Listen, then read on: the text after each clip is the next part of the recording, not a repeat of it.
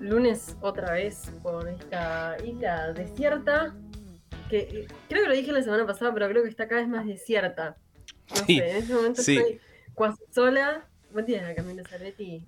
Buen día, buen día. Sí, puedo, eh, puedo hablar, ya que me lo preguntabas por, por privado. Está cada vez más desierta, cada vez estamos quedando más mano a mano, ¿no? Hay un tango que creo que dice mano a mano hemos quedado. Bueno, esa es nuestra situación en la isla en este momento. No sé, si querían que hiciéramos un programa solos, nos hubieran avisado. Claro, claro, claro. Yo sería Wilson, ¿no? Y vos serías Tom Hanks o algo así.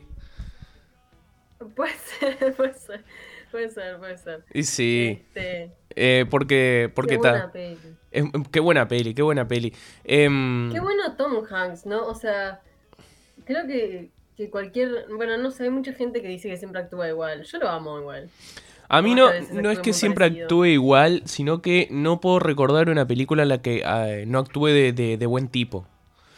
Eh, me hace pensar que es muy buen tipo, Ah, bueno, sí. y, y- pero Claro, ya hemos tenido esta discusión, creo. Que, que siempre actúa de, de buena persona, digamos. Claro, siempre es buen tipo. villano. O sea, en Náufrago era medio soretón, viste, como que era como... eh, creo que, solo. creo, no, pero al principio, cuando llega a la isla, Ah. cuando se cae, cuando naufraga, justamente, era, es medio soretón, es verdad. Em, pero... Pero ta, se convierte en buen tipo en la isla, no sé. No sé si se convierte en buen tipo porque en realidad no, no lo ves interactuar salvo con Wilson. Pero después ponele Forrest Gump también, excelente tipo. Eh, Sí, obvio. en la terminal, re inocente, re buen tipo también. Que es un tipo que pierde su Oh, país. Empatizás de una manera. Y repatizás. En sintonía de amor, buen tipo también. Em, eh, ¿cuál otra? Big. no Big Vivi. es un nombre en inglés. Es la que No es como si tuviera La que se hace 30. grande. Claro, que se hace grande, Ahí que anda en un carrusel. 30. Exacto. Ahí Ahí, obviamente que es bueno, porque en realidad mentalmente sigue siendo niña. Claro, sigue siendo un niño, sigue siendo un niño.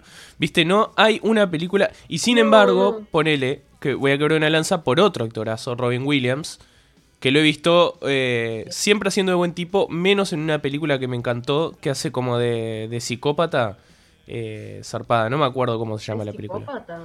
Sí, algo de fotografía se llama. Mira, él es, él es un. Claro, mira, hasta el milagro es inesperado, Tom Hanks es, es, es milico y es bueno. ¿Viste? es increíble, ¿no? haciendo milico. Eh, bueno, a una que yo adoro, actúa en toda la saga, en toda la saga eh, de Robert Langton, eh, todas las películas De, que son claro. de, los profesor- libros de Dan Brown. El profesor Robert Langdon, claro. Y siempre también es bueno. ¿Los leíste, Agus? Fanática. O sea, ¡Qué rica! esto- Yo también. O sea, yo sé que esto en realidad es como. todo el mundo Es basura. Brown. Pero para mí en realidad. Pero está ojo, bueno, o yo qué sé. fan, porque para mí tienen una buena investigación detrás. Y es un. Hay un poco de humo, estuve leyendo. Hay un poco de humo, pero. Decís, bueno, puede ser. Pero está, él. igual Como libro entretenido. Sí, como libro entretenido para mí están, están buenos, yo qué sé. Yo los leí, leí uno en, cuando estuve Son enfermo. como muy largos, aparte, como para que te atrapen. Sí, sí, pero te atrapan igual. Porque en realidad la, la escrit- eh, son largos, pero la escritura es como bastante ligera, ¿viste? Entonces, Claro. Eh, ponele, yo me leí uno, el primero cuando era adolescente, creo, cuando estaba en el liceo, cuando tuve bronquitis, tipo, me, me lo leí. Después me enganché, me leí otros dos, me leí uno que no tiene Robert Landon, que se llama La Conspiración también. Eh, y tienen eso, son entretenidos. Este, Sí, yo Está eh, bueno. sé, que, sé que es muy criticado, pero yo siempre voy a declararme fan de Dan Brown. He leído los, de, los demás también, los otros, los que placer culposo. Es un poquito placer culposo. Es un poquito placer culposo. Es un poquito placer culposo. Es un poquito placer culposo. Pero yo lo digo Em. con orgullo, como te digo, con orgullo Mm, recital de Maná, o sea, está. Está, pero aguante maná, aguante maná. Eh, tengo un, eso es un, un da- un tip, tengo una foto de Maná firmada por ellos. Opa, es verdad que mm, no sé si habrá sido ese justo al recital que vos fuiste, pero creo que hace varios años hubo un recital en el que mm, en el que Fer de Maná quiso tirar como un, un mensaje ecologista y llamó a pelear por la selva de Uruguay. A pelear para evitar Ah, la no deforestación de la selva uruguaya y que no sé qué. Como Estaba en la luna, ¿no? bastante- ¿Dónde- ba- a dónde bastante- amigo? Bastante errado, bastante errado, sí. Pero bueno, vamos a iniciar este, este lunes de comienzo de semana y comienzo del invierno con placeres culposos. Me encanta, me encanta. ¿A qué número? Pueden mandar al 091-227-222 o a cualquiera de nuestras redes sociales, arroba Radio Bárbara UI. Y de lleno nos metemos en esta isla de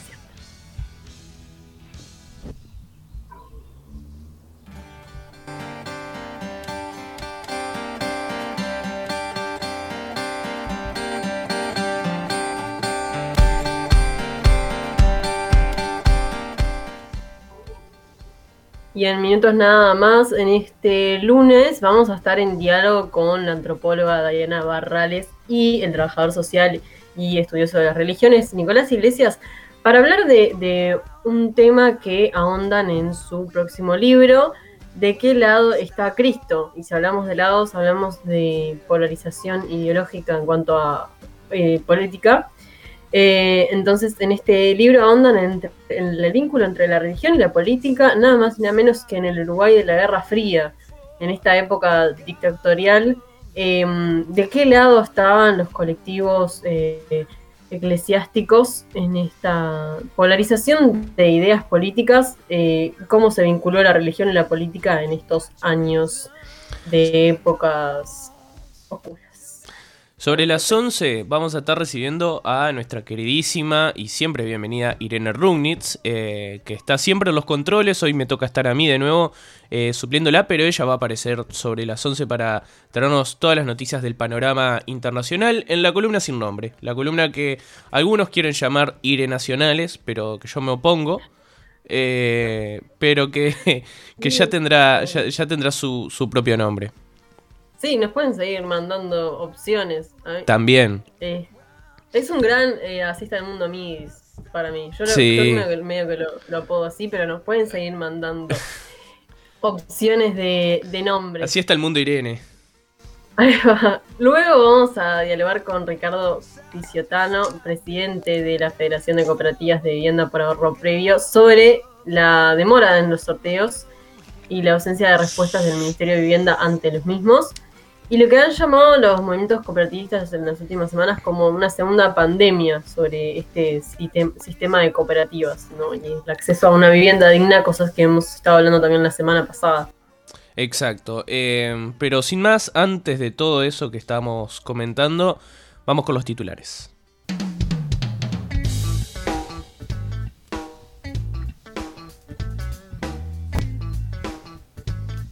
El Ministerio de Salud Pública redujo de 90 a 30 días el tiempo en que los recuperados de coronavirus pueden esperar para inocularse.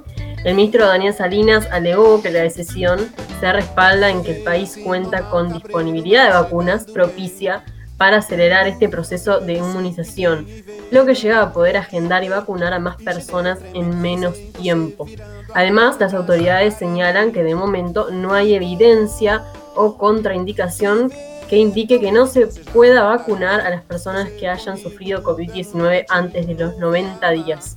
De las miles de personas en esta situación, 45.000 ya están agendadas. El resto se les propiciará ahora una vez se tenga certeza de la llegada del vuelo de, la, de las vacunas, las próximas dosis, que se estiman serán en una semana a 8 días. Uruguay hoy tiene el 60% de la población total con una dosis y el 39% con dos dosis, lo cual se prevé alcanzar el primero de julio la mitad de la población con las dos dosis de vacuna contra el coronavirus. Médicos del Sindicato Médico del Uruguay, porque seguimos con la pandemia, de la Red de Atención Primaria de la Administración de los Servicios de Salud del Estado, de ACE, advierten sobre la sobrecarga en emergencias y retraso en controles. En una carta enviada a las autoridades del prestador de salud, los trabajadores y trabajadoras exponen algunas dificultades en la atención en los centros de la RAP en Montevideo y el área metropolitana. Señalan sobrecarga en consultas del área de emergencia, sala de esperas eh, llenas, demora en los traslados, lo que ha repercutido en eh, un agravamiento del estado clínico, muerte o secuelas irreversibles en algunos pacientes. Los médicos agremiados insisten en la necesidad de realizar llamados a cargos a la presencialidad completa y retomar y efectivizar controles en pediatría, ginecología y pacientes cardiovasculares. Este lunes vuelven a la presencialidad las escuelas con casi 75.000 alumnos. Retoman esta jornada las actividades educativas presenciales, niños que cursan cuarto, quinto y sexto año en centros educativos urbanos públicos y privados de Canelones y Montevideo, tras la suspensión de clases días previos a Semana de Turismo el 23 de marzo.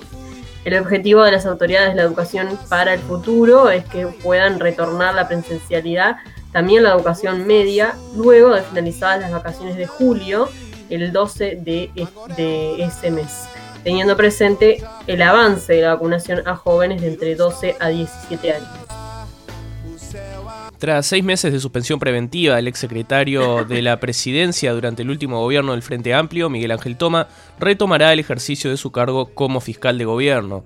En diciembre de 2020 fue ordenada una investigación administrativa por el presidente Luis Lacalle Pou para indagar sobre posibles irregularidades en los viajes y misiones oficiales del ex jerarca de gobierno. Se investigaban presuntas irregularidades en las misiones oficiales de Toma y la comitiva que lo acompañó a Roma y Washington en el año 2019 cuando ejercía como secretario de la presidencia. Si bien Toma retomará el ejercicio de su cargo, el sumario administrativo continúa.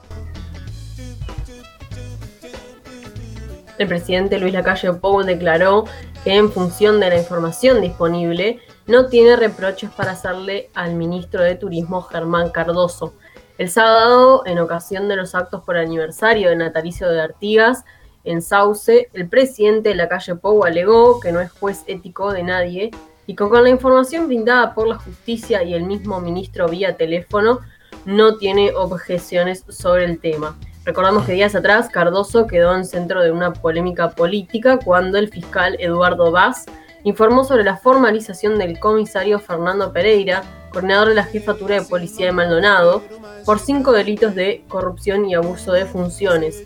En su exposición, el fiscal mencionó, en base a grabaciones de llamadas intervenidas, que el ministro Cardoso había recibido un trato preferencial con el jerarca policial.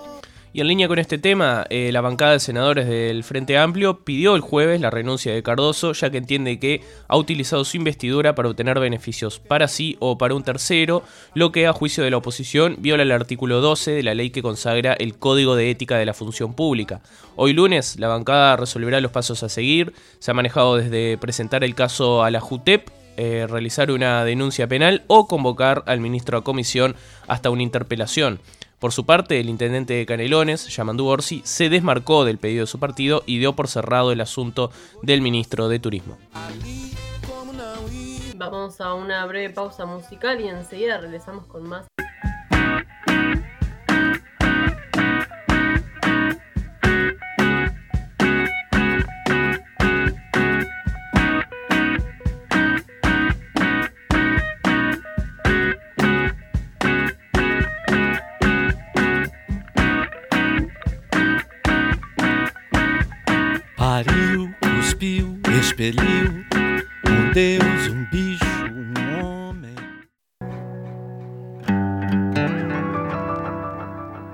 ¿De qué lado está Cristo? ¿De la izquierda o de la derecha? Ante la injusticia, violencia sobre creencia. Sobre esto y otros acercamientos ahonda el libro ¿De qué lado está Cristo? Religión y política en la Uruguay de la Guerra Fría, una investigación que analiza el recorrido de los colectivos cristianos en el proceso de la Guerra Fría en América Latina, las dictaduras de los 70 y la recuperación de la democracia con foco en el Uruguay de esta época. Por ello recibimos ahora en la isla desierta a sus autores, la antropóloga Diana Barrales y el trabajador social y estudioso de las religiones Nicolás Iglesias. Diana, Nicolás, muy buenos días. Muchas gracias por su tiempo. Buen día. Muchas gracias a ustedes por invitarnos. Buenos días, un gusto estar acá conectados y conversando sobre este tema. Un placer. Capaz que para, para conversar un poco sobre el tema y, bueno, recomendar a la gente esta próxima lectura, cómo fue el camino hacia esta investigación, cómo fue el proceso de, esta investigación, realizaron también entrevistas eh, a personas involucradas, cómo fue este proceso fue un proceso largo, eh, muy largo. Quedamos con ganas de, hacer, de seguir, o sea, eso siempre pasa. empezó Nico, en realidad con el documental de Fe en la Resistencia, ahora él, puede contar un poquito más. Y empezamos como con, caminos paralelos, podríamos decirlo así, eh, que en un punto se, unieron y, convergieron en, este libro. Empezamos con, intereses eh, en común, con el documental, que bueno, que capaz que ustedes ya lo vieron, el, documental SF en la Resistencia, eh, haciendo entrevistas y todo eso. Y yo por mis investigaciones, por, la maestría, estoy haciendo una maestría en Historia y Memoria, en donde mi, investigación es sobre las trayectorias de militantes cristianos que se unieron al, MLN. Y bueno, en un, momento Nico me invitó a, a escribir un libro y a mí en ese momento dije, Nico, qué locura escribir un libro, no, no vamos a poder escribir un libro sobre todo esto. Y, dije, bueno, si querés lo escribimos. Fue así, realmente fue así, me acuerdo que era en, pleno 18 de julio en la calle, eh, ahí 18 barrios a morir más o menos, eh, y le dije, bueno, si querés lo escribimos, y bueno, y lo empezamos a escribir. Teníamos algunos testimonios ya realizados por el documental y nos pusimos a realizar otros. Después vino la pandemia, hay que decirlo, y nos cortó un poco porque pensábamos realizar otros, otros más, más testimonios, más trabajo de archivo, pero bueno, algunos testimonios no pudimos recabarlos porque algunas personas fallecieron, eh, lamentablemente, otros eh, testimonios no pudimos porque, bueno, las, personas no. Fue muy difícil el contacto con estas personas por la pandemia. También el encuentro telefónico siempre no es, no es bueno, o sea, para hacer este tipo de entrevistas que son entrevistas muy, muy, muy delicadas, porque, bueno, son temas sensibles y después el trabajo de archivo también se vio muy, muy dificultado, eh, o sea, muy complicado también porque cerraron los archivos, los, archivos públicos. sí, no era, no era el mejor momento para meterse en una investigación de este tipo, pero bueno, se tiraron al agua. Sí, sí, sí, sí. Y, y Yo creo que si, si, no hubiésemos tenido hecho el trabajo previo de Diana para su maestría y el trabajo previo del documental, hubiese sido difícil hacer un libro con unas características que tiene mucho de trabajo de archivo, mucho testimonial, pero también, digamos, las fuentes bibliográficas, que quizás uno cuando, cuando pensamos en principio, bueno, trabajo sobre religión y dictadura en Uruguay no hay muchos, o, o quizás uno tendería a pensar que no hay, pero sí existen y existían, y consultamos quizás libros y abordajes previos que eran parcializados, o sea, miradas puntuales testimoniales, por ejemplo, de la vida de Ademar Olivera y el compromiso de la Iglesia Metodista, o de Perico Pérez Aguirre y el Sarpag, obviamente referencias a, la Iglesia Católica también, algunas, algunos casos de la comunidad judía.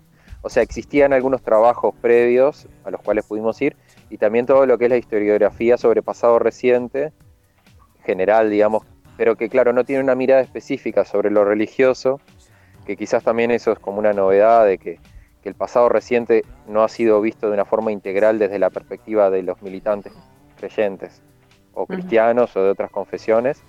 Nosotros nos enfocamos principalmente en el cristianismo, aunque obviamente que, tocamos vínculos con otras religiones y otros grupos religiosos, este, porque claro, no solo abordamos la dimensión de la izquierda, vos decías izquierda o derecha, ¿no? O sea, es como esa la pregunta que de alguna manera eh, interroga el, libro o de alguna manera articula muchos de los temas del libro. Pero bueno, fue trabajo de, que digamos, si sumamos las investigaciones, las primeras entrevistas eh, desde el 2015 en adelante, o sea, son, es un acumulado de cinco años, seis casi de, trabajo. Bien, y ahora justo hablabas em, eh, de la, del vínculo, bueno, izquierda y cristianismo, izquierda y derecha, y que, y que esto, que, para la investigación se concentraron más que nada en el, en el cristianismo. Eh, ¿Cuáles son las particularidades del, del, vínculo entre, entre la izquierda y el cristianismo en, en esa época?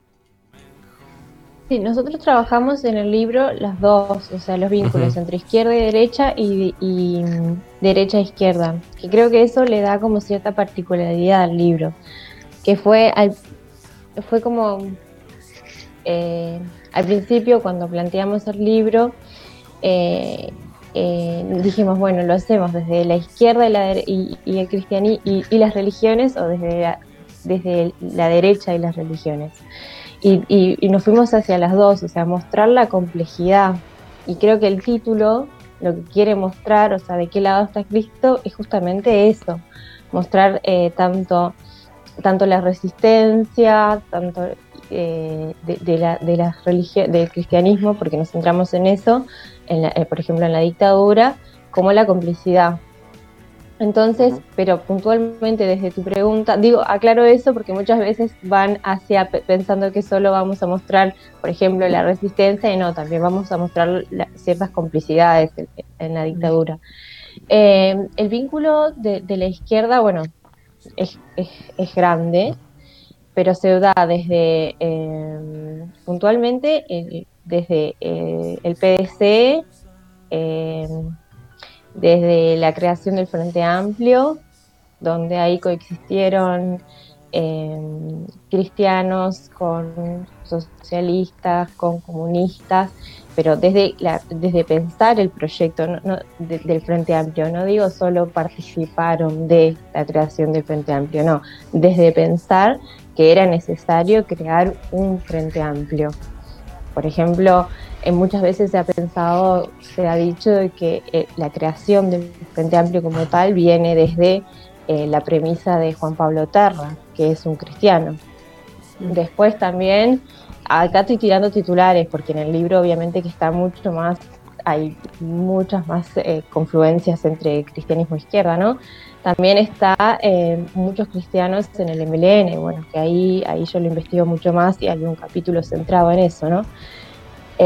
la existencia de movimientos de, sí, de movimientos que se conformaron en, en, la base de un sacerdote de, que se llamaba Camilo Torres, que era un sacerdote colombiano, que él eh, creía que, gradualmente fue creyendo que había que, que, tomar las armas, porque, bueno, no había otra forma pacífica.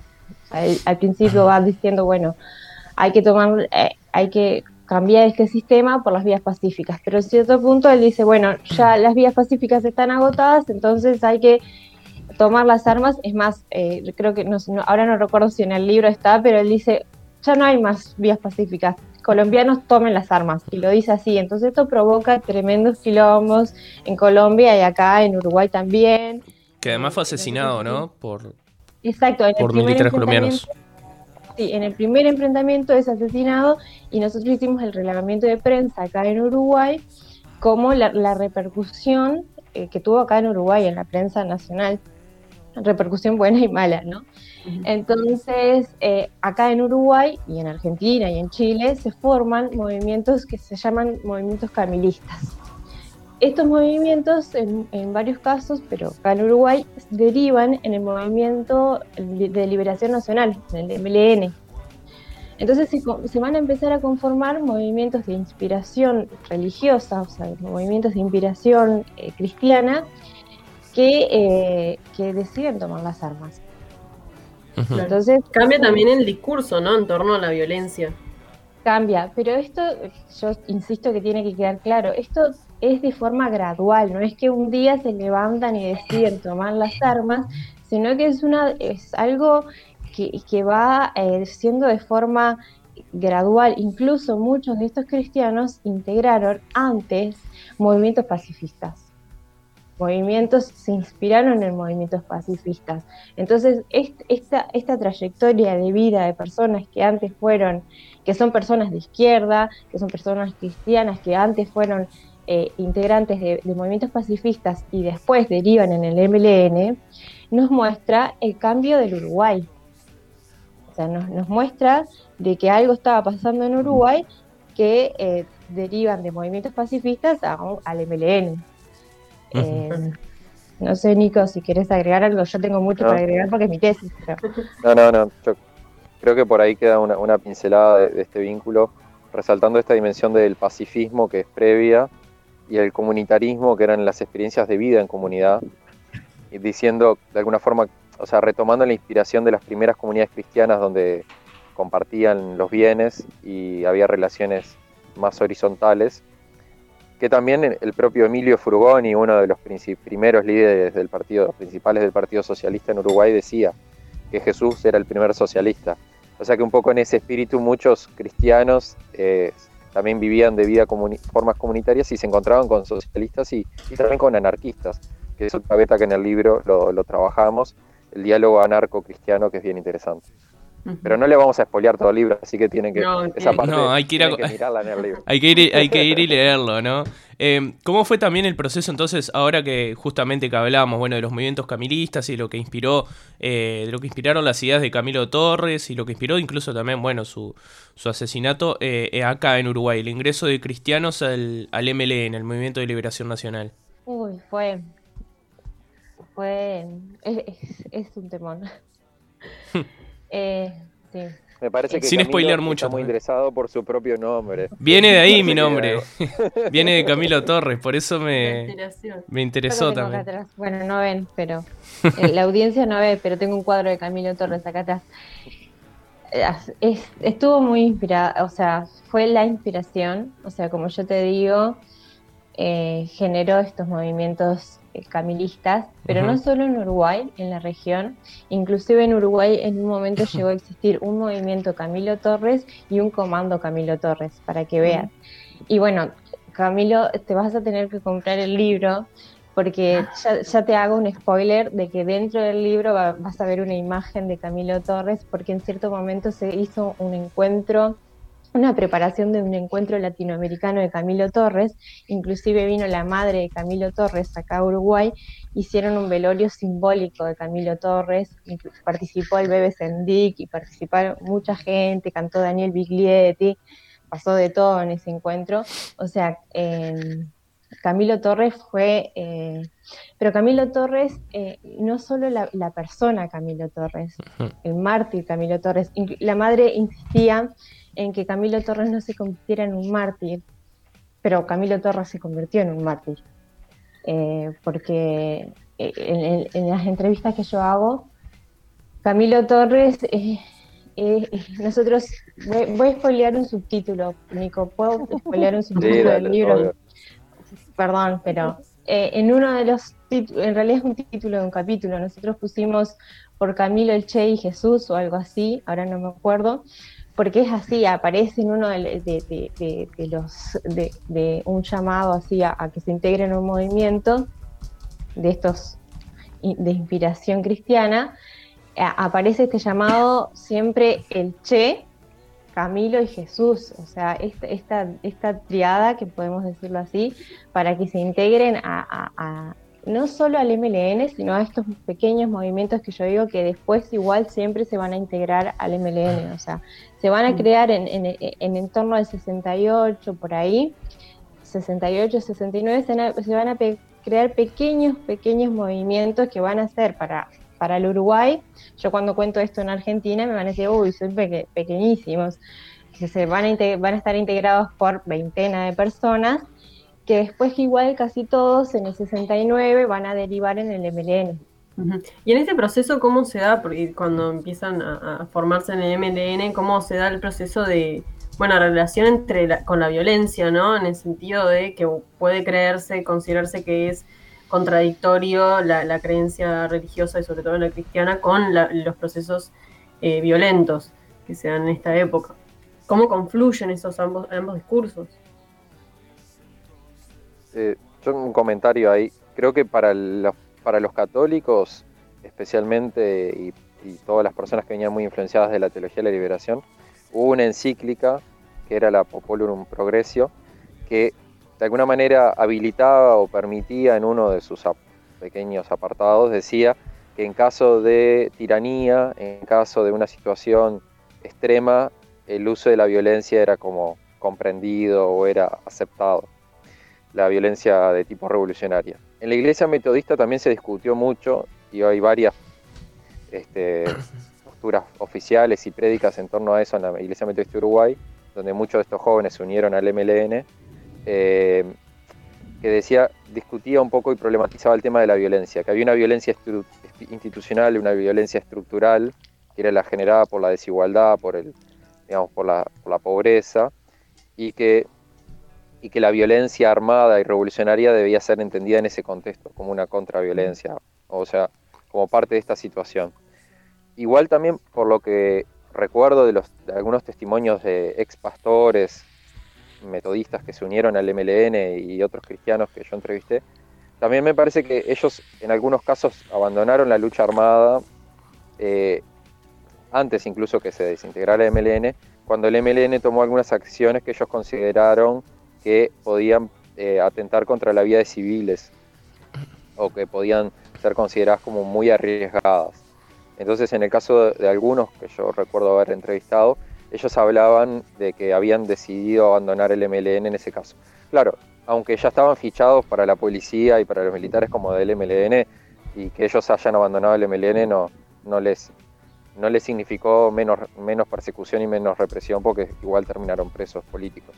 Pero igual hay un momento que algunos abandonan, este, y otros, por ejemplo, pienso en Iber Conteris, que es un, caso muy especial, porque él era parte de teólogo, era dramaturgo, o sea, era escritor, este, y bueno, hizo varias obras como Malcolm X, que fue muy importante para el teatro en el Teatro Galpón.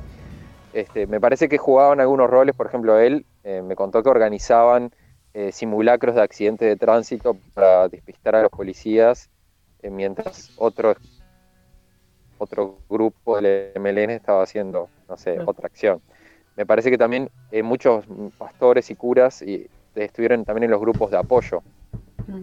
este, quizás ahí Diana que hizo más entrevistas sobre este tema, pero me parece que de rescatar esto, ¿no?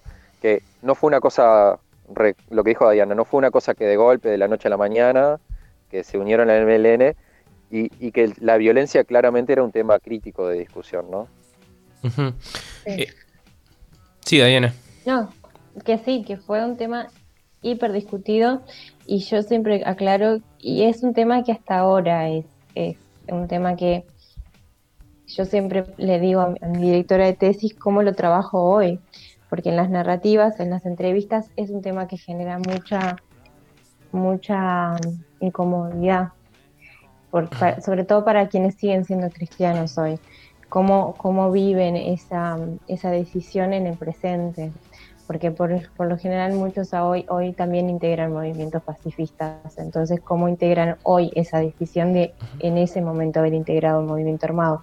Algunos dicen, sí, yo integré ese movimiento armado, ese movimiento armado em, eh, pasó, hizo, pasó lo del, lo del peón y yo me hago cargo y, no pasa nada, y, pero es, es un tema bastante difícil para ellos y para mí trabajarlo. Sí, eran otras circunstancias, ¿no? También.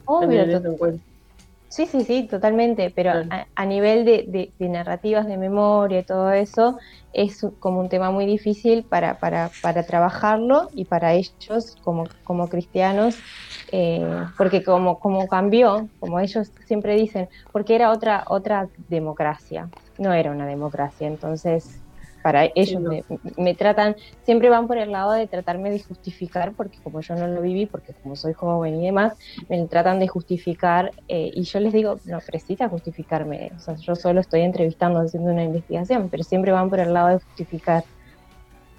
Sí, sí, tratar de, justificar estos, estos hechos que no y... hoy pueden resultar contradictorios. Exacto. Y Diana, ¿qué pasa cuando, cuando Cristo mira hacia la derecha? Sobre todo en esta época, justo que hablábamos de, la coyuntura, ¿qué pasa con, los cristianos de, derecha? Uy, ahí es el temón de Nico. nos dividimos así, los de derecha son los míos y los de izquierda son los míos. Ah, bien, así están repartidos, claro. Este, no, un poquito, digamos, yo cuando había empezado con el documental me había enfocado en las resistencias pero después, o sea, los sectores más progresistas del cristianismo, también porque las etiquetas izquierda y derecha son, son complejas, ¿no? Porque van significando cosas distintas en distintos momentos y distintas coyunturas. Pero para hablar de los cristianos que, tenían un apoyo explícito al, autoritarismo y a los gobiernos dictatoriales, eh, más o menos enfocamos en, digamos, en los dos sectores. Por un lado, el catolicismo integrista, que era un momento, en el contexto de la Guerra Fría, hay que entenderlo como un momento donde hay un fuerte anticomunismo, y casi cualquier movimiento social que promoviera alguna transformación era considerada comunista, aunque fuese demócrata cristiano, aunque fuesen sindicalistas, socialistas, todos eran, vamos a decir, bajo la etiqueta de comunismo, ¿no? En la infiltración comunista en la iglesia, como se decía en esta época por parte de estos movimientos, se volvió un problema de seguridad nacional, o sea, la infiltración comunista no es solo era una desviación teológica, vamos a decir, o una lectura deformada de la Biblia para la perspectiva de la gente conservadora cristiana, sino que eran una amenaza para la seguridad también pública.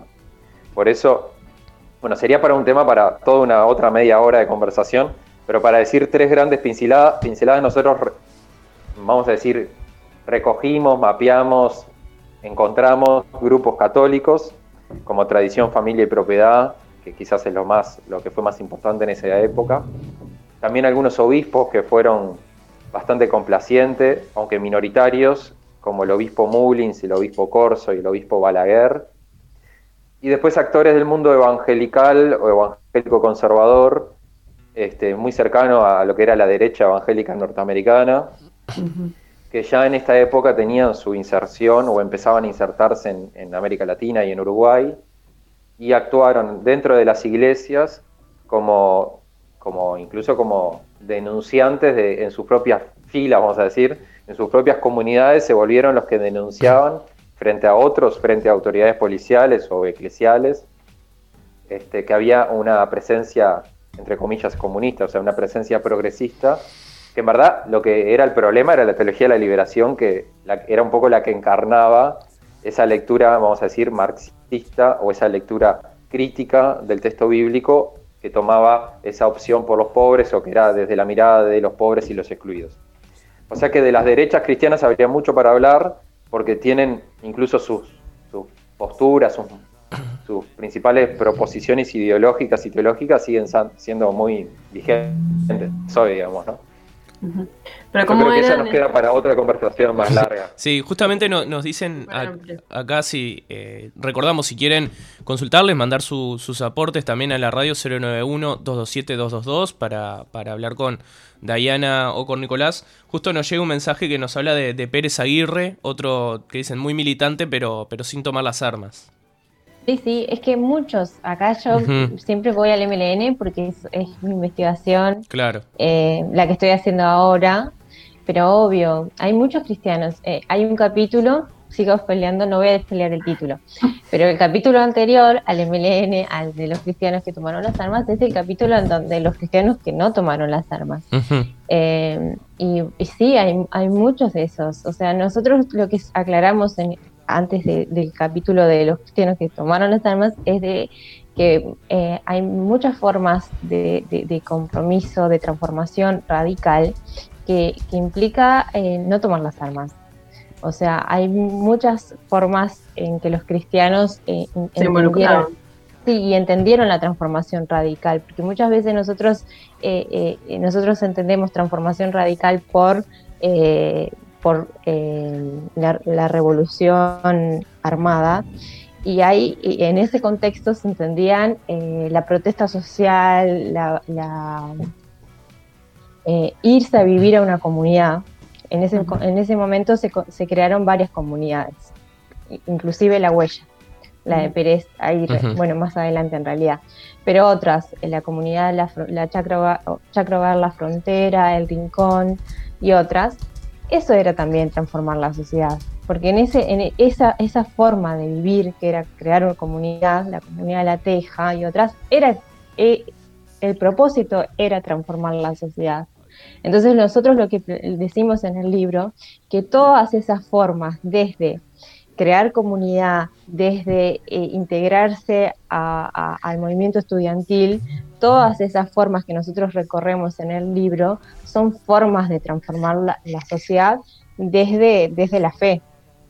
Entonces, Ellos le llamaban, eh, como en, conceptualmente se decía, eran una no violencia revolucionaria, para diferenciarlo de una no violencia más pasiva, que se podría pensar que la no violencia era la quietud, no, era una no violencia activa, que viene inspirada de Gandhi y de Martin Luther King.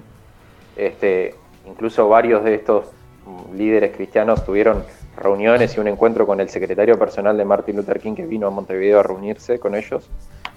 Y estos movimientos del pacifismo uruguayo, que en realidad arrancó ya en el 45, 46, primero este, tuvo como varios momentos, ¿no? Pero realmente se, se hace más latinoamericano ya y más encarnado, como se dice en el cristianismo, o sea, más contextualizado, podríamos decir en lenguaje secular.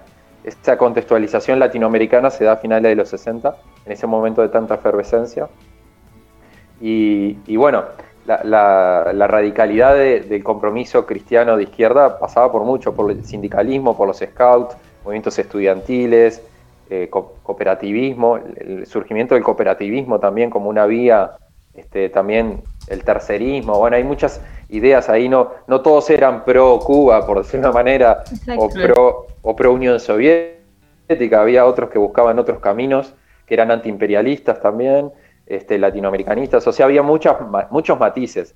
De alguna manera, de esto de qué lado está Cristo nos polariza en la misma polarización de la Guerra Fría, pero realmente el libro problematiza todas las posiciones intermedias que había entre, esas, entre esos dos polos que la Guerra. Sí, al igual, al igual que había muchas posiciones dentro de la izquierda también, había muchas posiciones dentro de, las creencias.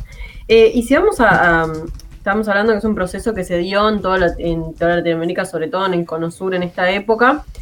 ¿Qué grandes diferencias se encuentran, por ejemplo, con Argentina, que es un país que sí tiene gran incidencia de, la Iglesia Católica, pero en, este proceso dictatorial de Argentina em, no hubo tanta incidencia del cristianismo en las izquierdas, ¿no? Hubo mayor incidencia en, la eh, adhesión a las Fuerzas Armadas o, o no? ¿Cómo fue? ¿Encontraron alguna diferencia? ¿No compararon? Nosotros intentamos comparar en varias cosas, o sea, en el libro em, creo que también es una riqueza. Capaz que suena raro que nosotros hablemos de nuestras propias riquezas del libro, pero no, hay, que, promocionarlo. Claro, claro. No, pero es que realmente buscamos eh, que fuera algo nuevo, que tuviera como enfoques eh, como mostrar, ya que íbamos a escribir un libro, queríamos como ponerle cosas muy ricas. Entonces, eh, algo que, que, precisamos fue mostrarlo como de geopolítica.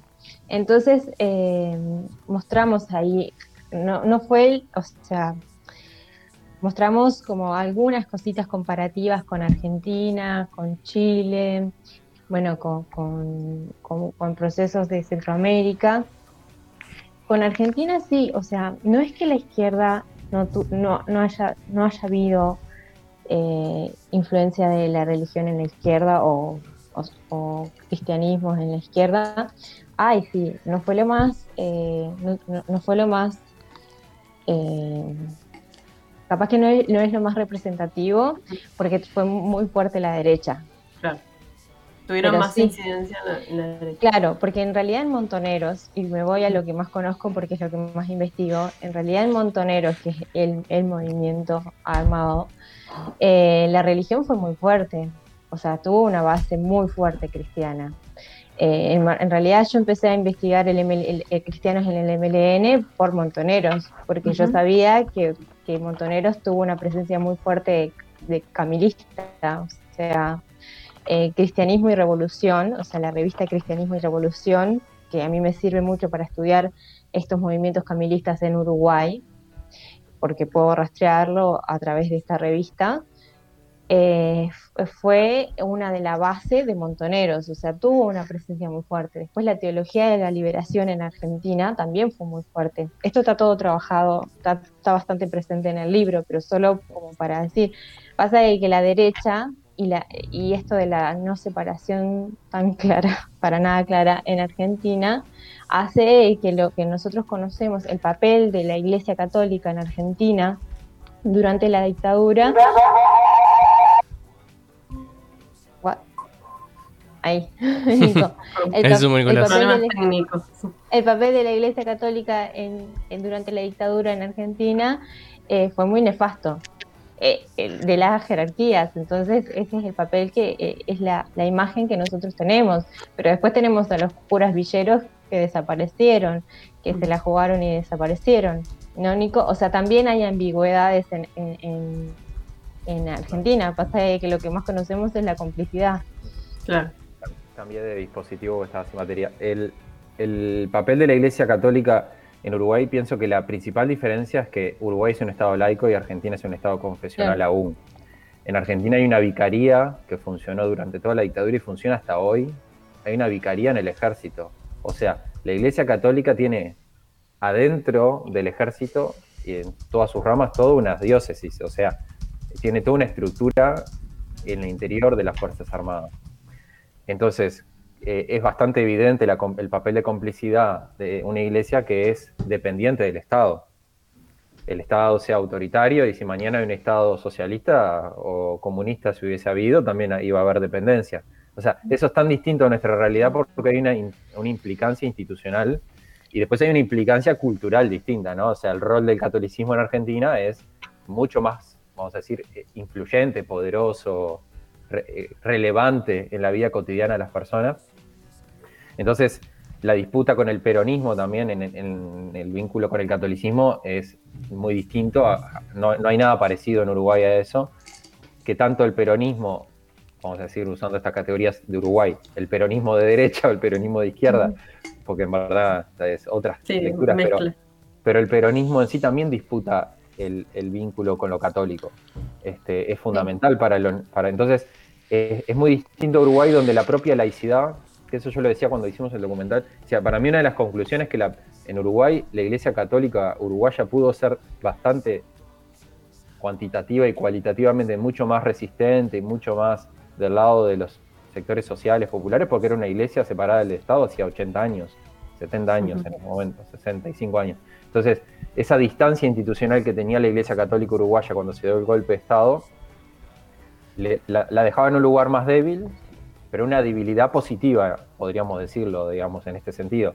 O sea, que es una institución que no dependía del Estado. Entonces podía tomar sus propias, de- más o menos, dentro de, la dentro de la relativa libertad que daba la dictadura, ¿no? Porque tampoco hay que pensar que las iglesias podían hacer lo que querían en dictadura, porque claramente las iglesias, de acuerdo al relevamiento que ya habíamos hecho, desde el año 63 estaban controladas por los dispositivos de inteligencia del Estado. O sea que el Estado, que yo siempre digo, el Estado uruguayo es muy laico, pero en realidad ya desde el año 63 dedicó recursos estatales para controlar a las religiones.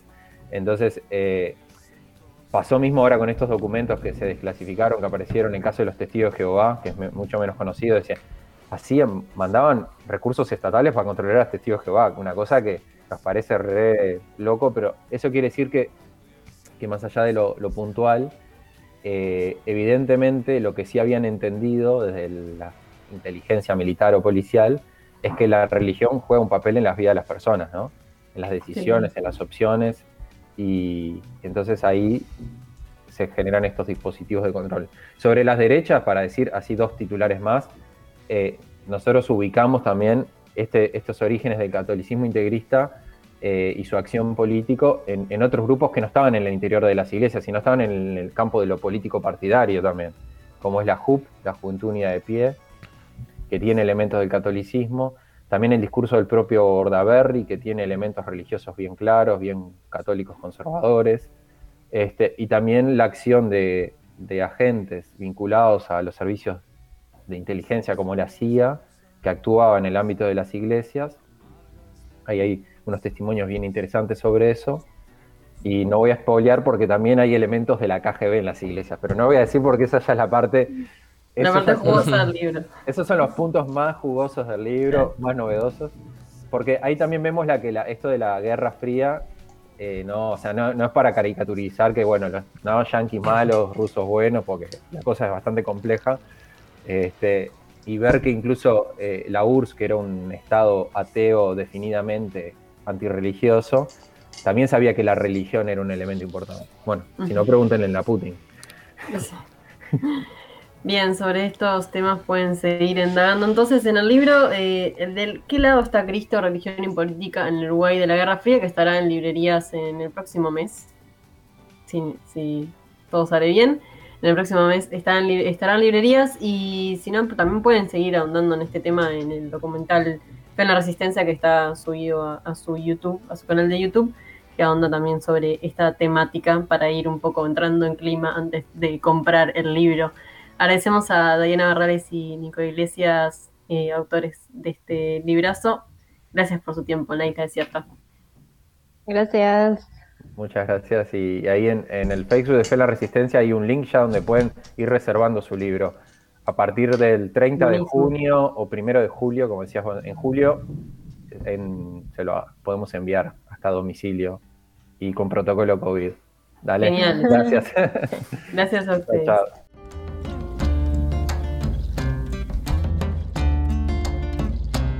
Voy a crear un canto para poder existir, para mover la tierra a los hombres y sobrevivir, para curar mi corazón a la mente, dejarla fluir, para el espíritu elevar y dejarlo llegar al fin. Yo no nací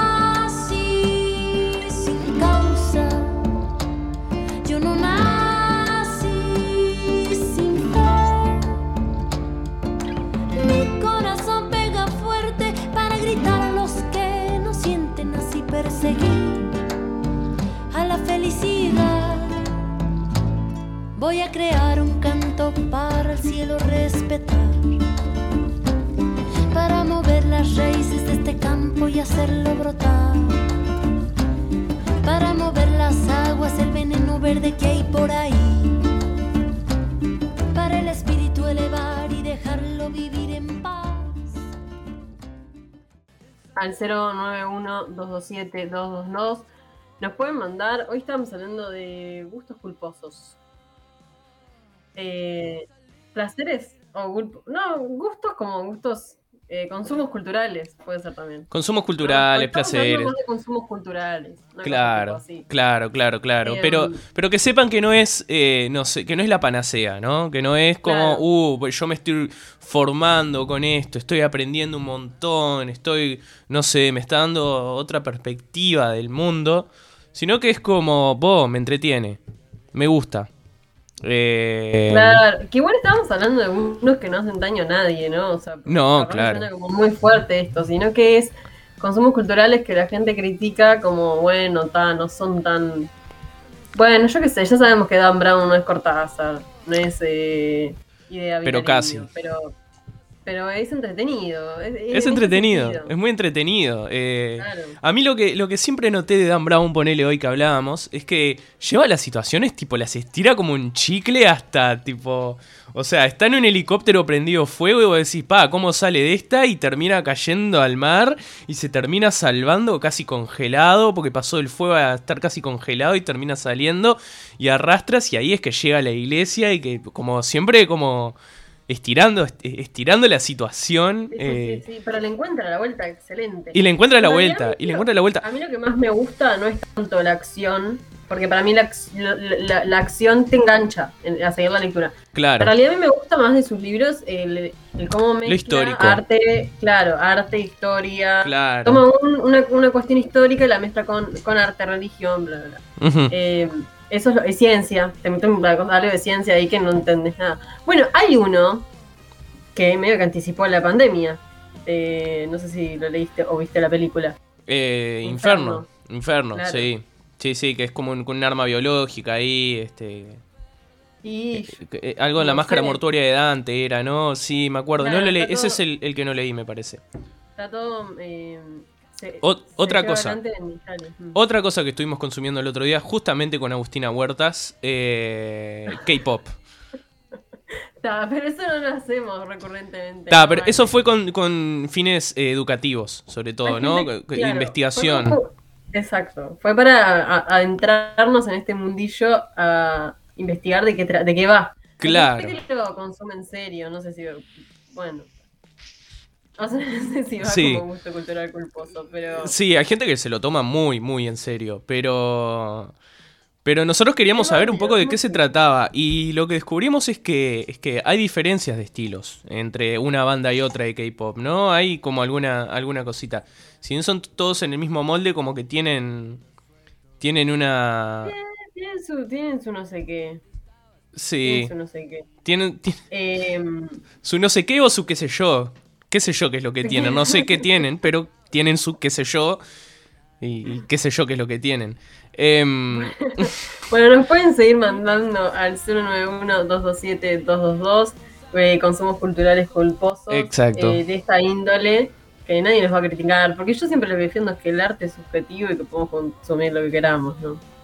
No vamos a andar dando, dando cátedra. No vamos a ser moralistas de lo que, de lo que se puede Claro. consumir y lo que no, porque ese no es el Claro. estilo de la isla desierta. Y como decíamos, hoy está cada vez más desierta, así que si pueden sumarse, aunque sea a través de, de los mensajes, estaríamos... Manden su, su mensaje en, botella. Eh, exacto, manden su mensaje en una botella que vamos a... Los vamos a Que estar a leyendo a también. Y si quieren también pueden hacerse socios, ¿no?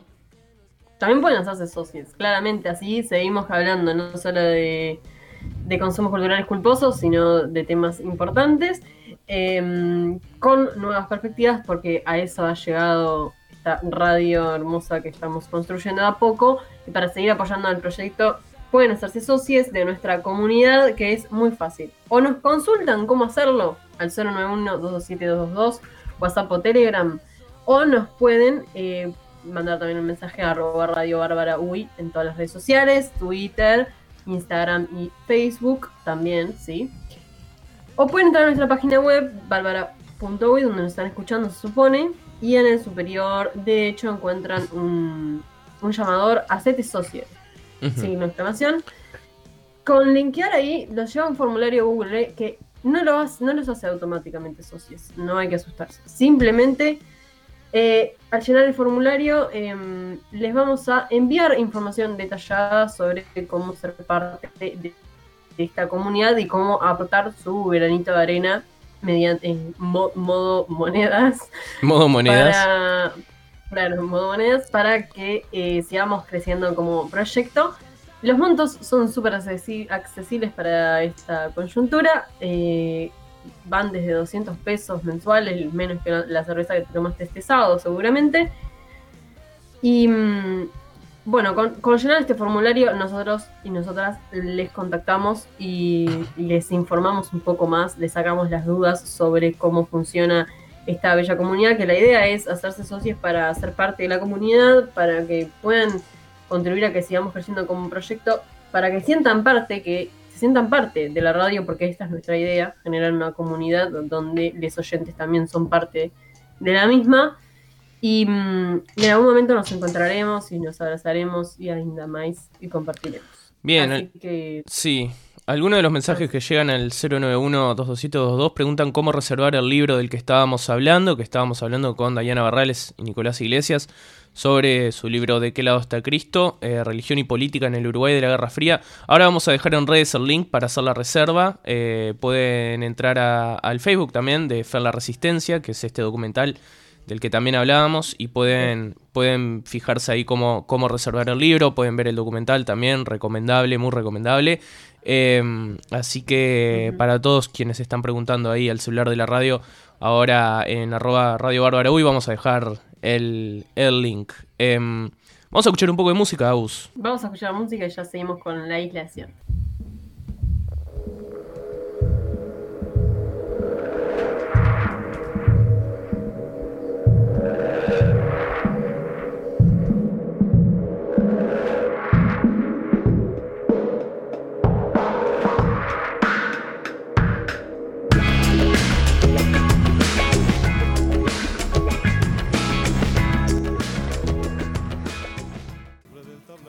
para ver en qué anda este mundo fuera de la isla y fuera de nuestra orilla, vamos a, meternos ahora en internacionales, eh, en, qué ha pasado en esta en este fin de semana en internacionales. Pero nos pueden seguir también mandando mensajes al 091-227-222 sobre eh, gu- gustos o consumos culturales un poco culposos.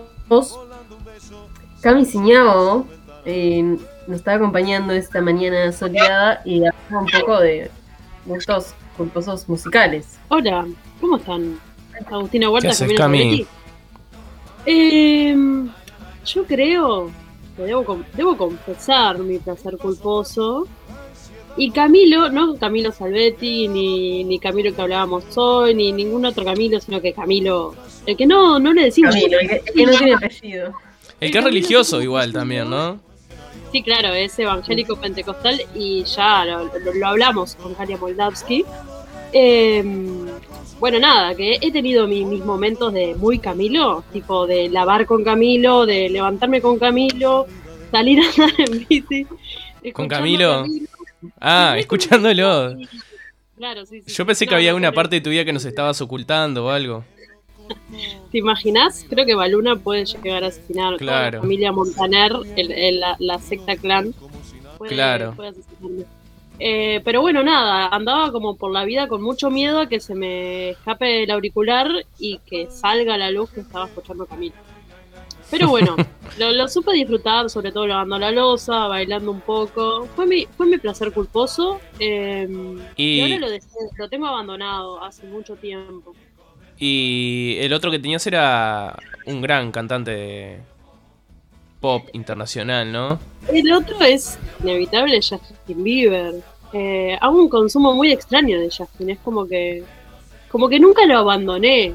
Eh, no sé si llegué a ser believer, pero, pero lo curtía mucho. Y de repente me sucede que amanezco con la canción tipo Baby, Baby, Baby, y no se me va.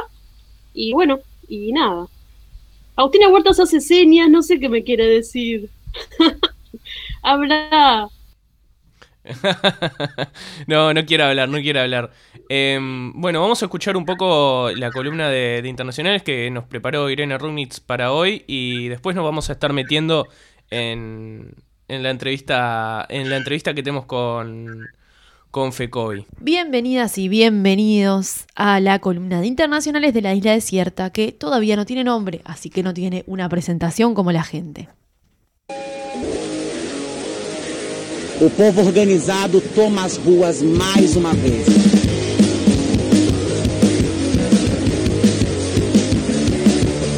Estamos nas ruas porque precisamos escancarar a barbaridade que o povo brasileiro vem sendo submetido por aquele que senta na cadeira da presidência, mas deveria estar na cadeia porque é um assassino. Não tem mais palavras, né? Pra por que, que a gente tá na rua e por que, que a gente deve ir pras ruas. Vocês estão vendo aí, são 500 mil vidas ceifadas. Eu acho que o perigo maior não é nem estar nas ruas hoje lutando pela nossa democracia, pela nossa liberdade.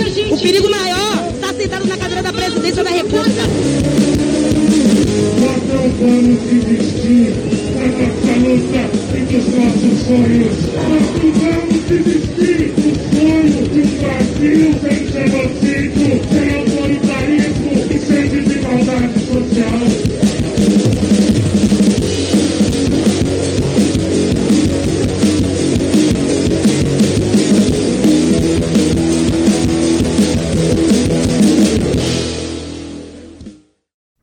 Escuchando una de las convocatorias a las manifestaciones de este sábado 19 de junio, hashtag 19J, que volvieron a movilizar a todas las ciudades brasileras. Brasil ese mismo sábado superó el medio millón de muertes por COVID. La portada de hoy del diario O Globo tituló Rosas para medio millón de víctimas, con una foto en un homenaje a las personas fallecidas en la playa de Copacabana.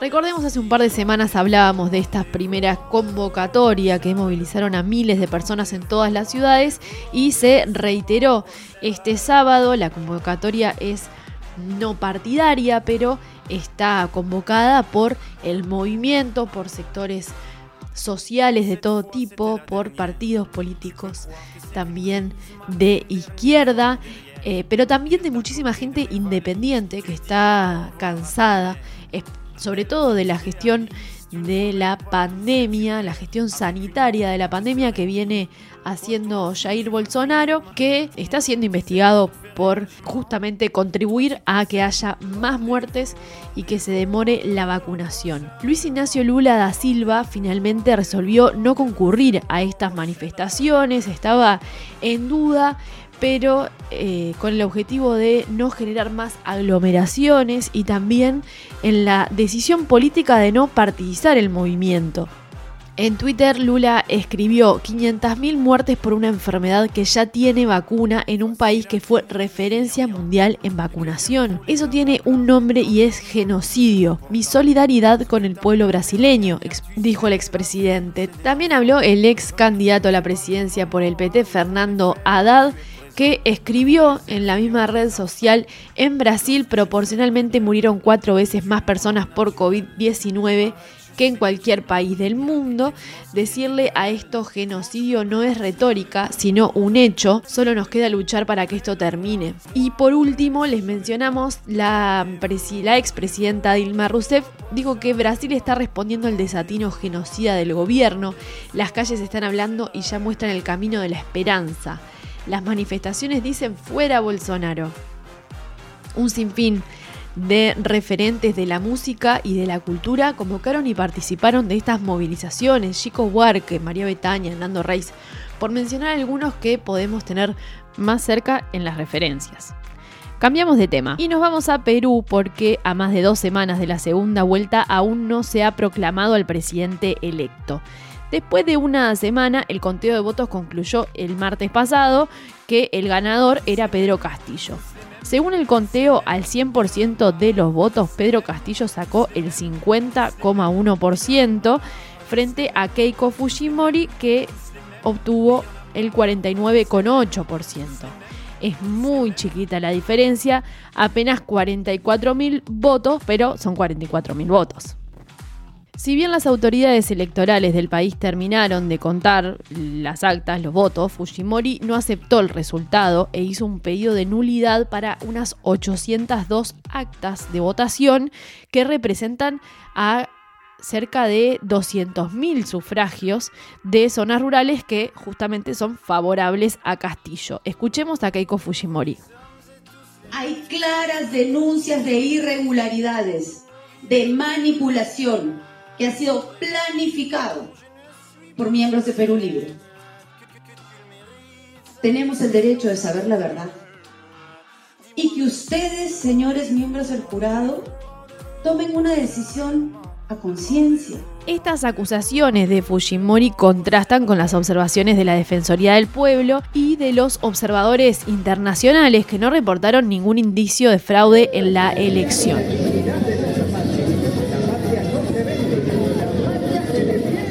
A lo largo de la semana se fueron concentrando en Lima manifestaciones de respaldo a Castillo y algunas en apoyo a Keiko Fujimori. Miles de personas llegaron a Lima desde diferentes regiones de Perú para manifestar su apoyo al candidato electo que decía lo siguiente en una conferencia de prensa con su equipo técnico ante la Asociación de Prensa Extranjera en Perú. Siendo respetuosos de la voluntad popular, y por nuestra parte reiteramos que no vamos a tener, no, vamos, no van a encontrar nadie en ninguna agresión, pero tampoco vamos a permitir que se siga discriminando a un pueblo oprimido por más años. Democráticamente las cosas se han puesto en la mesa y democráticamente tiene que darse una salida.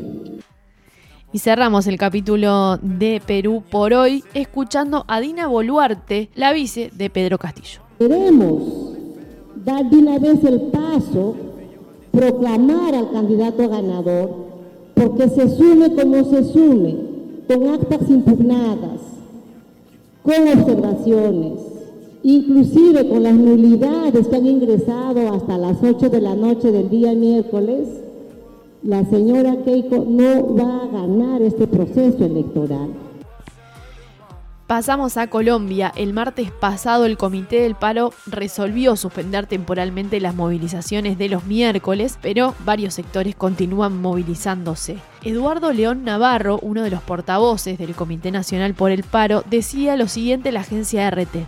Bueno, es importante aclarar que el Comité Nacional de Paro no representa a la totalidad de las organizaciones, las comunidades y los pueblos que estamos movilizados y en paro nacional desde el 28 de abril pasado. De tal manera que la estrategia que define el Comité eh, Nacional de Paro eh, tal vez sea posible que la acaten eh, las organizaciones que están de acuerdo con esa definición. respetamos la decisión de, de CODE, por supuesto, eh, tendrá efectos sobre sus eh, afiliados, eh, creemos que no sobre la mayoría, eh, algunos eh, docentes eh, seguirán en cese de actividades. Durante esta semana hubo movilizaciones y también hubo represión, especialmente en la ciudad de Cali, donde murieron al menos dos personas. En medio del reclamo de desmilitarizar la zona, el gobierno de Iván Duque emitió un decreto que, entre comillas, delimita la definición de protesta pacífica. Este decreto permite el uso de la fuerza contra los cortes de carretera. Esto es interesante porque si hasta ahora no estaba permitida la fuerza, no sé, no sabemos muy bien eh, qué va a pasar ahora que sí va a estar permitida. Iván Duque anunció además que dentro de un mes, el 20 de julio, va a presentar un nuevo proyecto de reforma tributaria. Recordemos que hace 50 días las protestas empezaron, se desencadenaron justamente con la presentación de un anterior proyecto de reforma tributaria. La ONG Temblores, de la que ya hemos hablado antes, dedicada al seguimiento de los derechos humanos y la represión en el país, anunció que verificó en estos 50 días de protestas 4.285 hechos de violencia cometidos por integrantes de las fuerzas públicas, que incluyen 43 homicidios y otros 21 en proceso de verificación. Otros números divulgados por temblores, cerca de 1.500 heridos, 70 víctimas oculares, 215 de armas de fuego y 28 de violencia sexual, entre otros registros que son divulgados a través de las cuentas de esta ONG en redes sociales.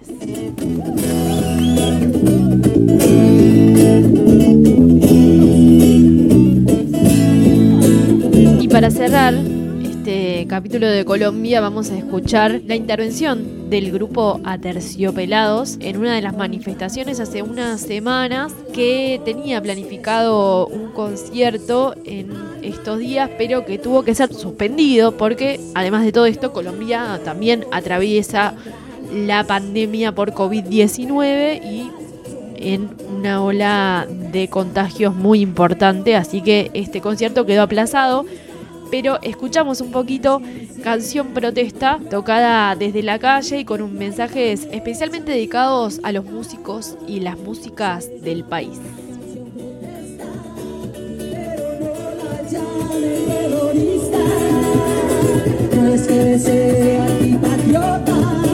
Homenaje a la primera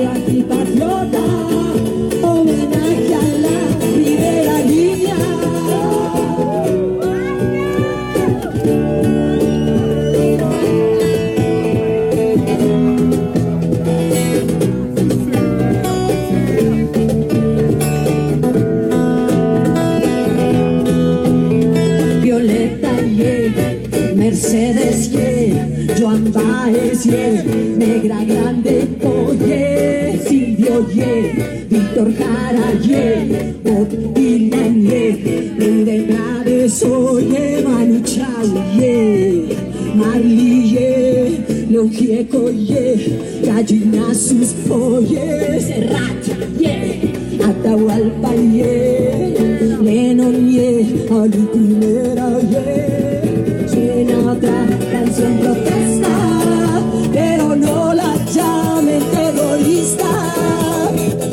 es que sea antipatriota, ni que traigan mecha y dinamita. Suena otra canción protesta, pero no la llamen terrorista. No es que sea antipatriota,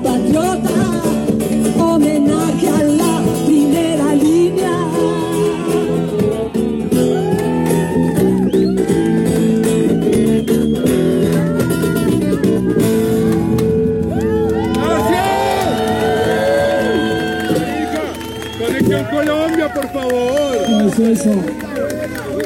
Marica, tengo Marica, conexión Colombia, por pegada. favor. Ánimo que aquí suena un desgante.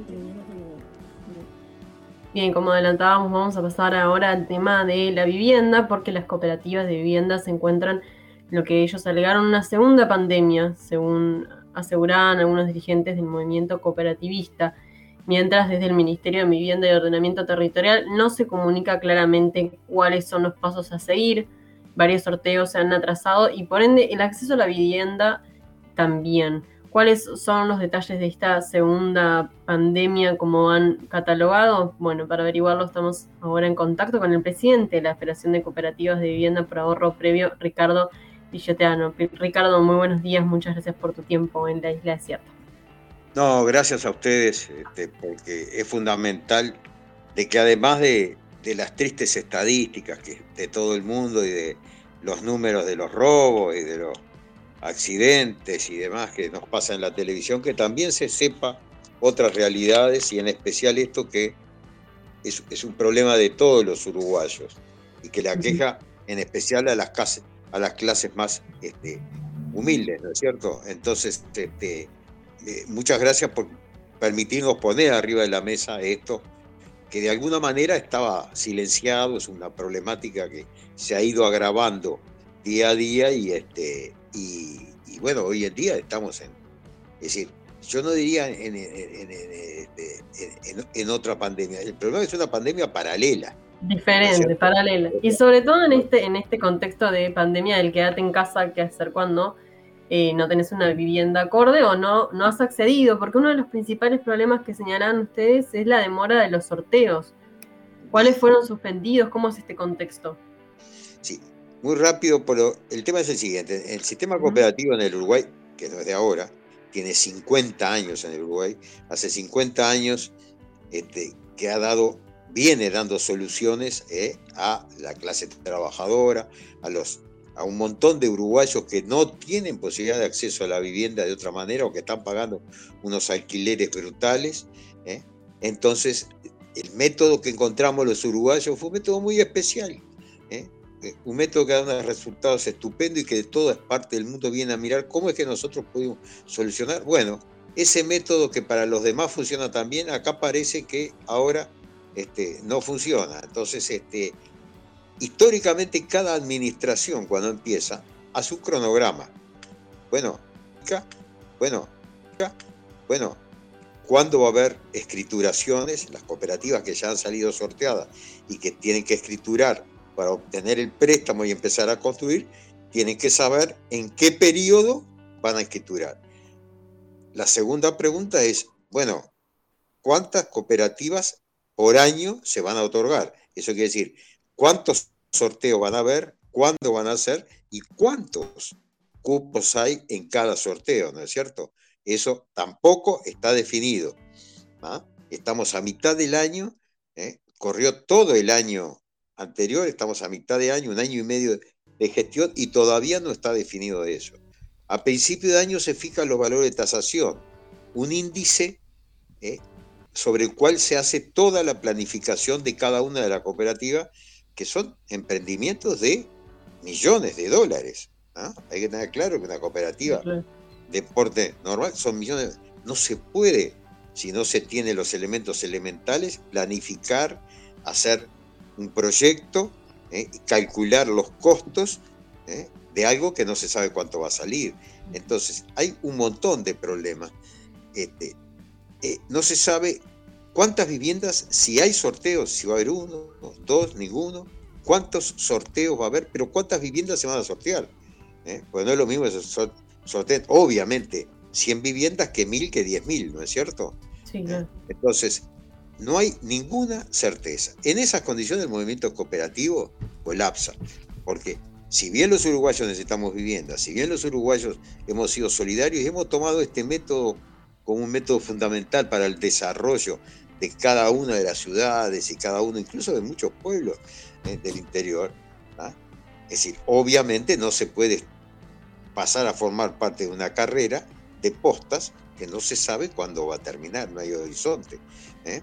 Yo lo veo, es decir, posiblemente ustedes eh, tendrán o no ya su solución habitacional, pero si no la tienen, están pensando, bueno, en un horizonte de 1, 5, 10 años, tengo una solución, pero no puede decir, bueno, me meto en algo que no sé cuándo empieza y cuándo termina.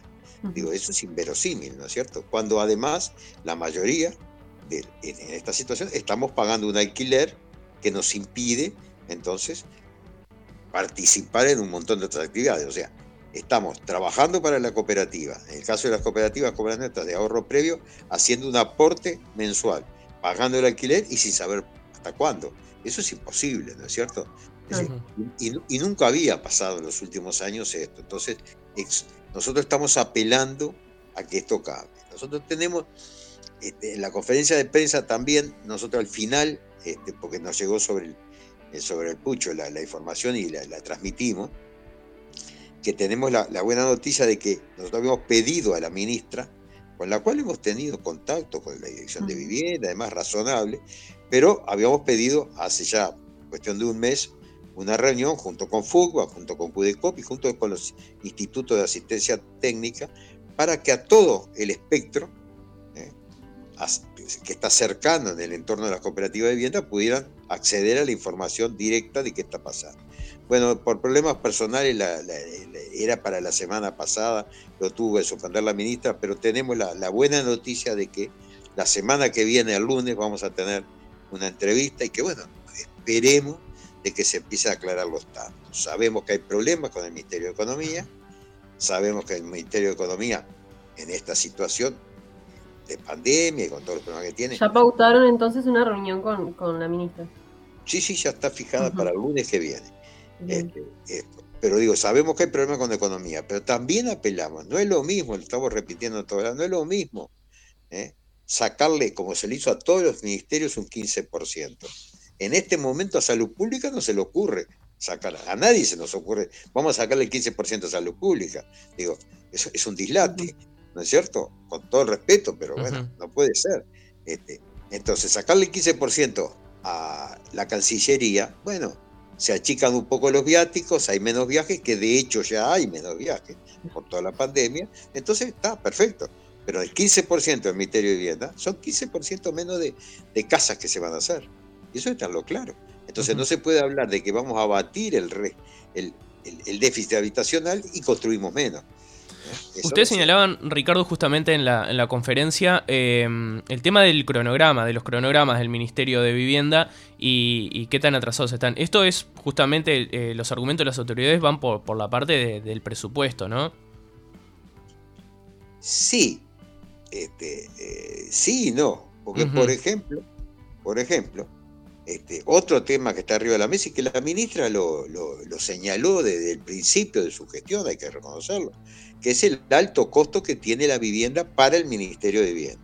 Y cuando habla de algo alto costo, no lo digo yo, lo dijo la ministra, ustedes repasen las notas de prensa, ella dice que al Ministerio de, Vivi- de Vivienda le sale entre 2.000 y 2.400 dólares el metro cuadrado.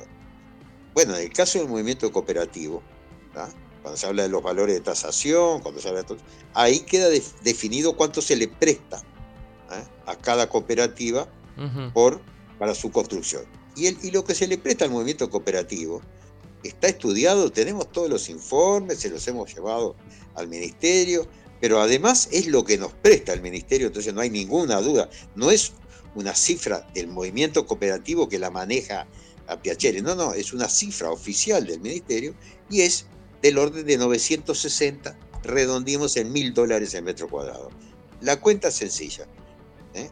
Si a los promotores privados se le entrega dos mil dólares y hace vivienda, al movimiento cooperativo se le entrega la misma, el mismo dinero y hacemos el doble de vivienda. ¿Más claro?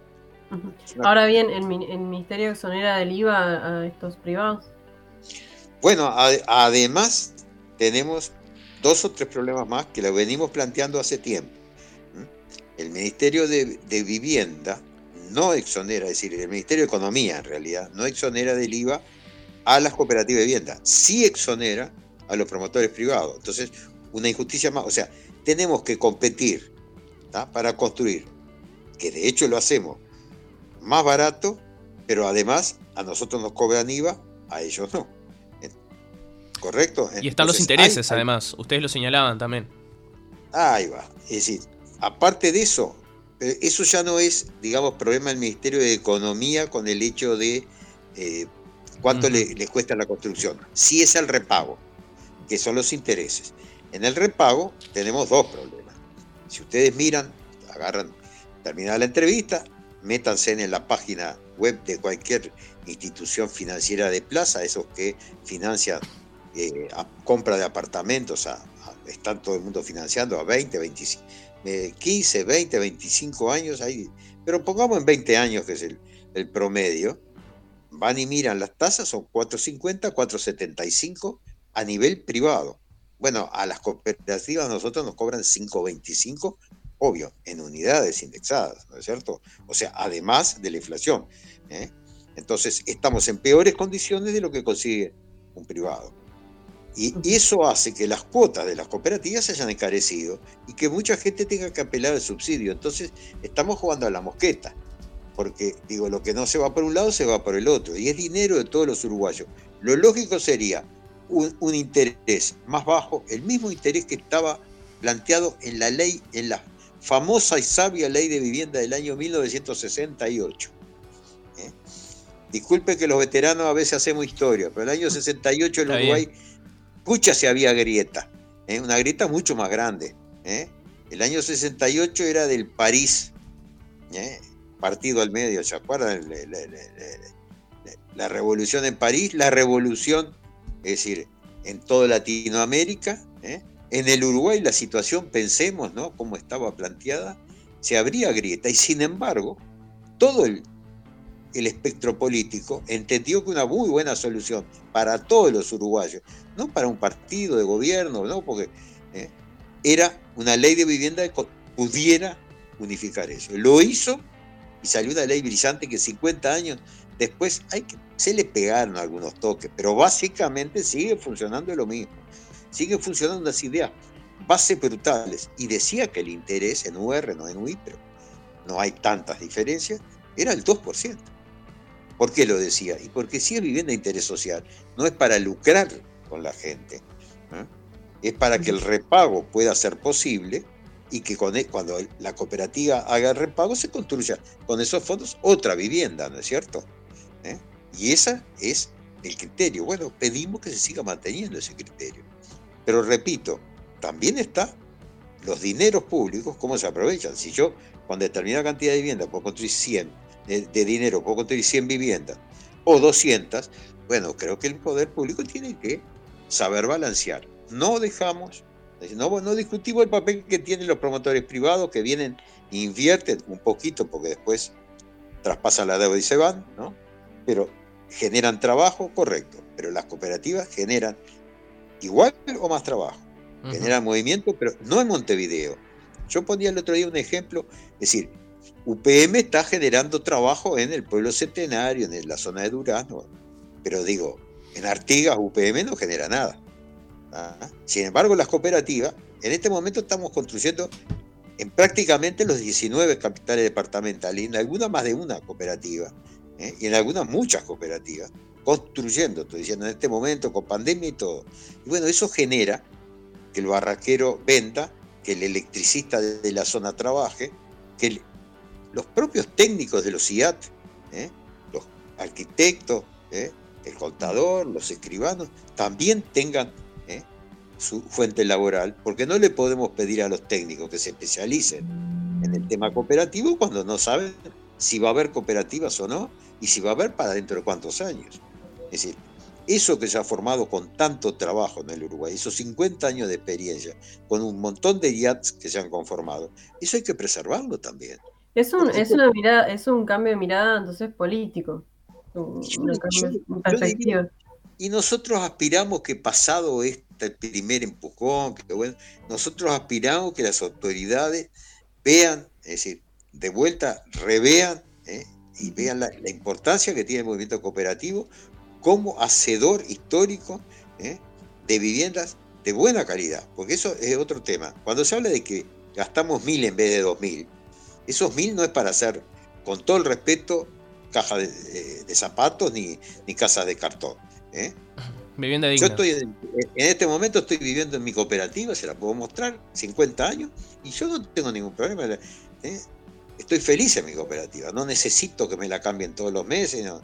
¿eh? Eso implica que tienen, digamos, un valor ¿eh? desde el punto de vista de construcción muy importante, que son viviendas buenas, para que dieron ahora su resultado con la pandemia, porque en la pandemia ¿eh? nos tuvimos que quedar encerrados la mayoría, entonces no es lo mismo. ¿eh? Si ustedes quieren, yo vi, ¿eh? a ver si Sí, no es lo mismo, eh, no, todo, no todas las los y los ciudadanos tienen si se, vio, acceso. si se vio el jardín y donde ya está. Yo estoy acá, estupendo. Pero no todos los uruguayos están así. claro, sí. Entonces nosotros aspiramos que esto se siga manteniendo. Porque históricamente a veces ha habido desviaciones, a veces han construido cada casa de zapato a costo exorbitante.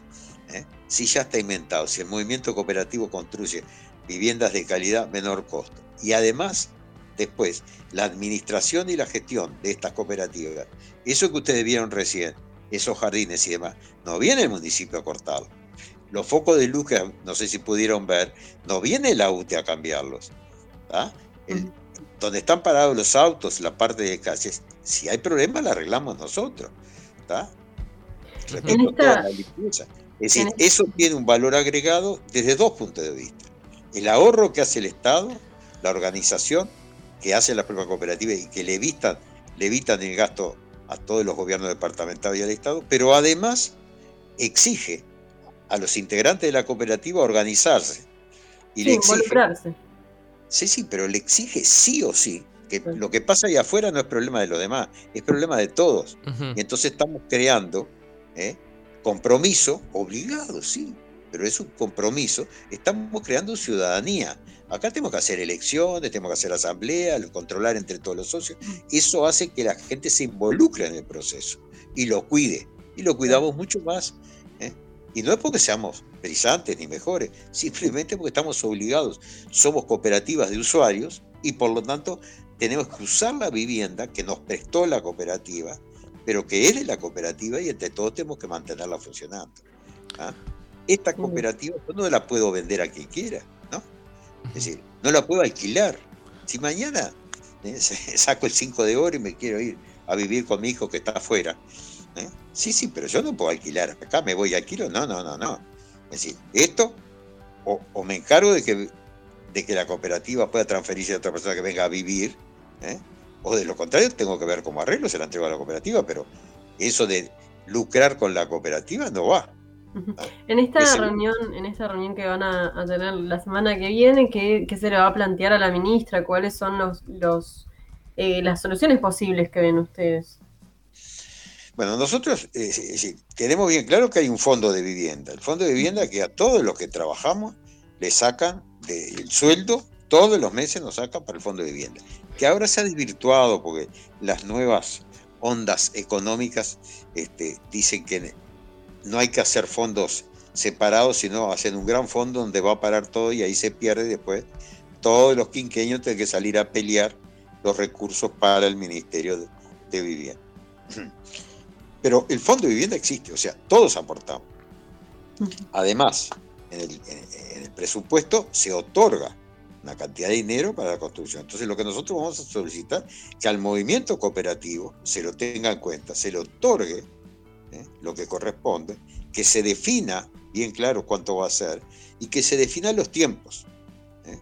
Esa es la otra. Es decir, que se defina cuándo va a haber sorteos, cuántos sorteos van a haber, cuándo van a ser las escrituraciones. Hay casi 100 cooperativas que están en el ministerio, ya vienen desde incluso del periodo anterior la mayoría. Y Están todas trancadas y no se escrituran. Gente que compró un terreno. En Sí, que todo esto se acumula, además. se, se- se genera un cuello de botella que después es imposible llevar adelante. En FECOBI hay cooperativas que han logrado, con su ahorro previo, es más, hay un ejemplo precioso, entre dos cooperativas hay un terreno muy grande que a las dos le quedaba grande. Se juntaron ¿tá? y entre las dos compraron el terreno. Y bueno, van a ser una pegada a la otra, digamos, dos cooperativas. Dieron una seña con plata de ellos, ¿no? no puso nada el Estado, ni ninguna intendencia, nada. Señaron y se comprometieron a entregar otras partidas a medida que pasaba el tiempo. Bueno, esa, esa cooperativa tiene que tener la certeza de cuándo va a tener los recursos para empezar a construir. Porque no solo tiene que poner dinero mes a mes, sino que además se comprometió a pagar un terreno, ¿ah? que ahora no sabe si, porque en algunos casos con las cuotas que le da el Estado se va pagando y luego cuando se cubre eso, pues se llega al ahorro previo total, se completa, pero además no se sabe, porque en el mejor de los casos que tengan dinero y terminen de pagar, compra un terreno, no se sabe para empezar a construir cuándo y dentro de cuántos años. Bien. Es decir, eh, así, no, así no puede funcionar un sistema cooperativo. Así, Bien. Todo esto lo estarán hablando, Ricardo, todo esto lo estarán hablando también el, el lunes cuando se reúnan con, con- con la ministra Moreira, ¿no? Sí, sí, sí, sí, sí. Esto va a estar arriba de la mesa. todo esto. Y nosotros esperemos, es decir, sabemos que hay un problema ahí interno de, de tironeo con, eh, por el dinero, ustedes lo habrán sentido, lo- este, de cada ministerio va y patea a cada ministro, va y patea por lo de... Nosotros en eso vamos a estar codo con codo peleando para que al ministerio le den lo máximo posible. Y que una vez que al ministerio le den lo máximo posible y todo lo que corresponde, que el movimiento cooperativo tenga su cuota aparte. No pedimos que sea todo para el movimiento cooperativo. Sabemos que hay gente que prefiere vivir en otras realidades, que prefiere comprar otras cosas. Está bárbaro. ¿Tá? Pero nosotros entendemos que el esfuerzo de todos los uruguayos tiene que ser brindado para este tipo de soluciones que son más baratas, generan un montón de ventajas para todo el sistema eh, eh, ciudadano uruguayo, para las tendencias, se descentraliza el dinero, un montón de ventajas tiene. Entonces, simplemente aprovechar esas ventajas. Bien. Em, estaremos atentos a lo que a lo que esté pasando en relación. Esperemos que se que también se destranque el tema para, para las, las cooperativas de vivienda, que son, como, como explicaba Ricardo, una, una fuente importantísima, eh, no solo eh, de vivienda y de acceso a la vivienda digna para, para la clase trabajadora, sino también eh, de trabajo. Ricardo Pisiotano, presidente de la Federación de Cooperativas de Vivienda por Ahorro Previo, muchísimas gracias por estos minutos aquí en la Isla Desierta. Bueno, gracias a ustedes, pues para nosotros es fundamental, digo, que este no sea un problema, porque no es un problema este, ni siquiera personal. La mayoría de, de muchos de los que estamos en esto ya tenemos vivienda y demás, pero ese no es el tema.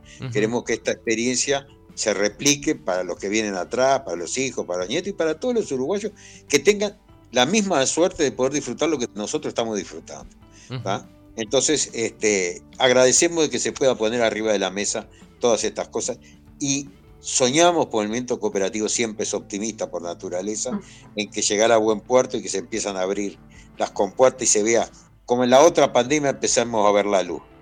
¿De Bien. acuerdo? Muchas Así gracias, que muchas Ricardo. gracias a ustedes. Arriba. A ti. Hasta aquí otro, otra jornada de la isla desierta. Comenzó la semana, comenzó el invierno y mañana vuelve la isla. Así que nos reencontramos mañana por bárbara.uy desde las 10 de la mañana. Un último mensajito que llega de lo que hablábamos hoy, eh, Ah, sí. hablando, porque estábamos hablando de, de los placeres culposos. Yo no tengo gustos Creo que es un- culposos Creo que es un mensaje que también resume como esto de eh, qué es del culposo y consumo. no. Claro. Sí.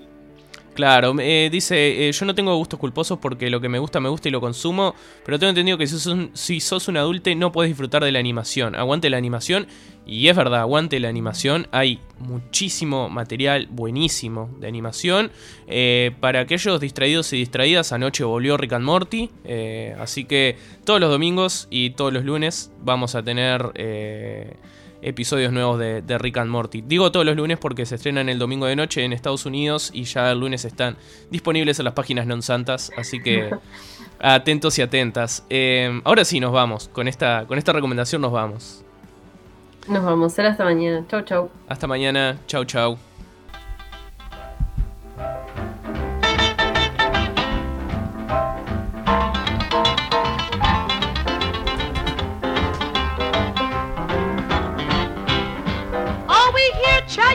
People say, they are in this holy way. There are strange things happening every day. On that last great judgment day, when they drive them all away.